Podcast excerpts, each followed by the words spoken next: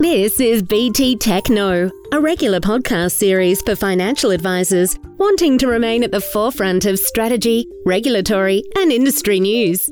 Hello, everyone. My name is Michael Tran, Technical Services Consultant in the BT Technical Services team, a group of qualified individuals who can help you as advisors by answering any technical advice strategy related queries you might have.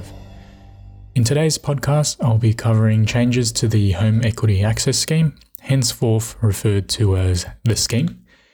That may have fallen under the radar given the changes to super rules from 1 July having a wider relevance to your clients and greater press coverage.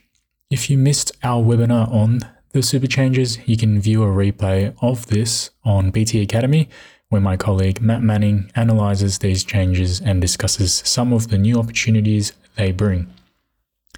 Back on to the topic of the scheme, which was formerly known as the Pension Loan Scheme. There were two important changes to this scheme that came into effect from 1 July 2022, enhancing it and aligning it to more closely reflect those of a private sector reverse mortgage. I will cover these changes later. But first, what does the scheme involve? Broadly, it allows Australians of age pension age or who have a partner of age pension age who own real property and qualify for the age pension, disability support pension, or carers payment to receive a reverse mortgage type loan on top of any current social security pension from the Commonwealth. I won't go into any detail about the eligibility criteria, rules, and how it operates, but if you were interested, my colleague Matt has also presented on this topic on a BT Academy webinar dated on the 6th of October 2021 titled Pension Loan Scheme. Please view this webinar if you would like to learn about the scheme or refresh your knowledge for those already familiar. This podcast assumes you have the prerequisite knowledge of how the scheme operates and will only cover the recent changes. For context, prior to 1 July 2022, a scheme participant could only receive loan amounts as a fortnightly payment. For full or part pensioners, this enabled them to receive a top up of their fortnightly Centrelink pension, but up to a combined total that is, the age pension amount as well as the loan amount, to no more than 150% of the maximum rate of age pension. As an example, for someone receiving the full age pension, they could receive a top up of 50% of this amount as a fortnightly loan. For someone receiving half of the maximum age pension, they could receive 100% of the maximum age pension as a fortnightly loan. For eligible participants not receiving any pension, perhaps due to the level of assets or the level of income, it also allowed them to receive up to 150% of the maximum fortnightly pension as a loan. As a loan amount could only be received as a fortnightly payment, this was less flexible than private sector reverse mortgages, which allowed borrow- borrowers to receive lump sum amounts. Since 1 July 2022, scheme participants can now choose to receive the loan amount as a lump sum advance. Lump sum advances will be limited to two in any 26 fortnights, and the combined total of the advances can be no more than 50% of the maximum rate of pension. Based on rates and thresholds as they stand for the 1st of July 2022, this is equal to $12,838.80 for a single person and $19,354.40 for a couple combined. Those numbers will index over time, and the next indexation will occur on the 20th of September. It should also be noted that the amount will also be subject to the age based maximum loan to uh, value ratios, which may mean the actual amount that can be received may be lower than this if the scheme participant is close to this maximum LVR. If the scheme participant elects to receive lump sum advances, this will also reduce the maximum, maximum fortnightly scheme payment they receive each fortnight. For example, a full age pensioner can receive the full 50% of the maximum pension rate as a lump sum advance or as a fortnightly payment or any fraction of these in combination, providing the total does not exceed 50% of the maximum pension. An example using dollar figures may illustrate this better.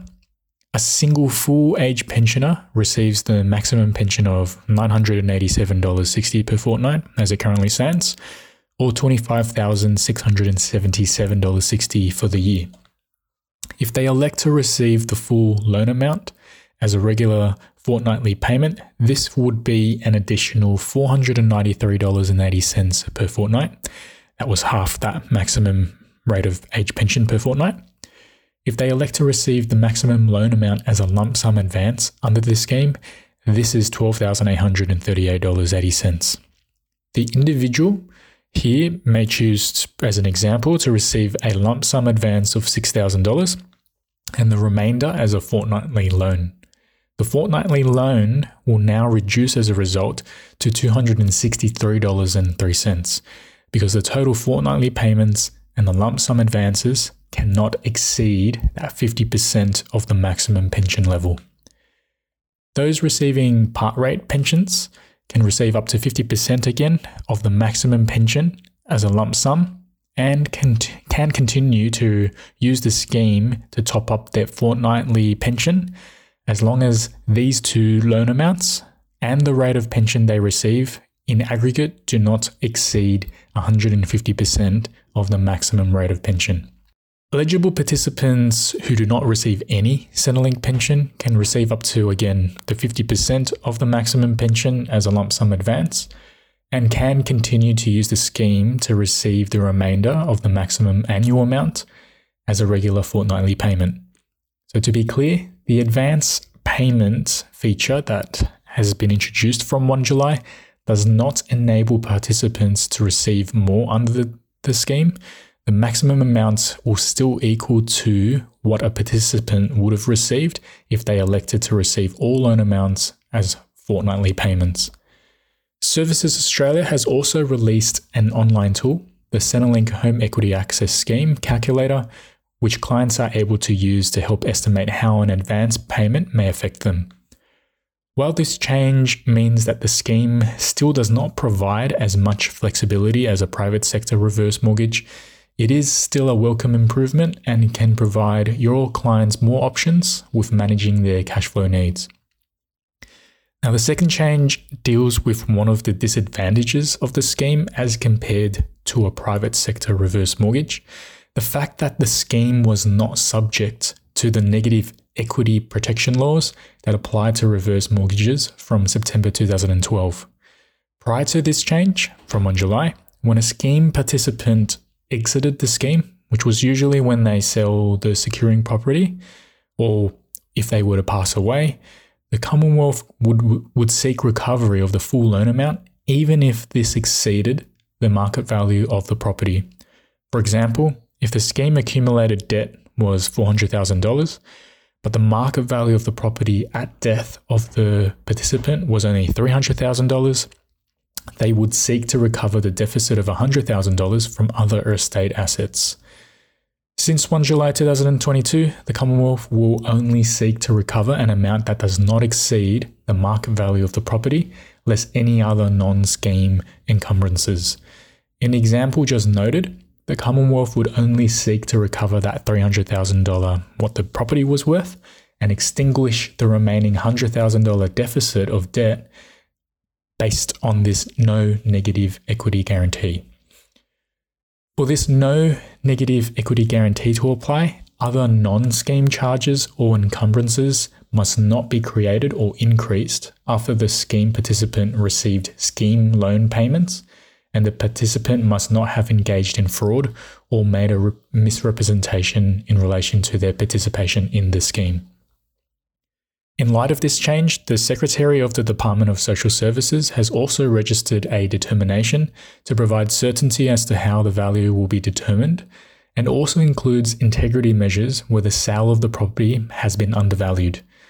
The Commonwealth will be able to substitute the sale price for the market value as assessed by an accredited valuer if the property was undervalued due to a sale not conducted in good faith or not conducted on fair and reasonable terms or it was between parties not dealing with each other at arm's length. This is to prevent the operation of the guarantee where the participant has sought to sell the property at a lower value, for example, to a related party, to prevent the Commonwealth from recovering the loan amount.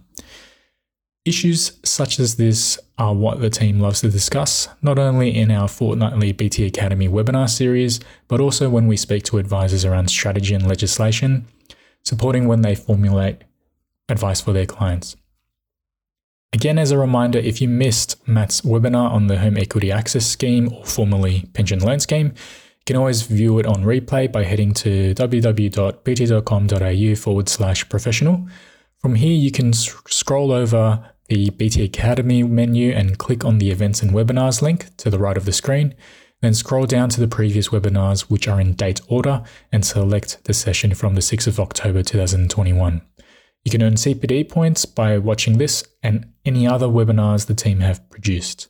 Our next webinar will be BT Academy episode 56 Practical Steps for Considering Sustainable Investments for Your Client with Jesse Pettigrew, Head of Sustainability and ESG, taking place on Wednesday, the 3rd of August at 12 pm Australian Eastern Standard Time. To register, head to www.bt.com.au forward slash professional, and from the previously mentioned events and webinars menu, go to the upcoming webinars heading and click the register now link. In the meantime, if you have any technical questions, you can contact the BT Technical Services team on 1800 655 901 or by email to technical at btfinancialgroup.com. Thanks for joining me, and until next time, bye for now. BT Tech knows, and now you know. Join us next time to keep ahead of the curve for strategy, regulatory, and industry news. This podcast has been developed for financial advisor use only and provides general information only. It does not take into account any particular individual's objectives, financial situations, or needs.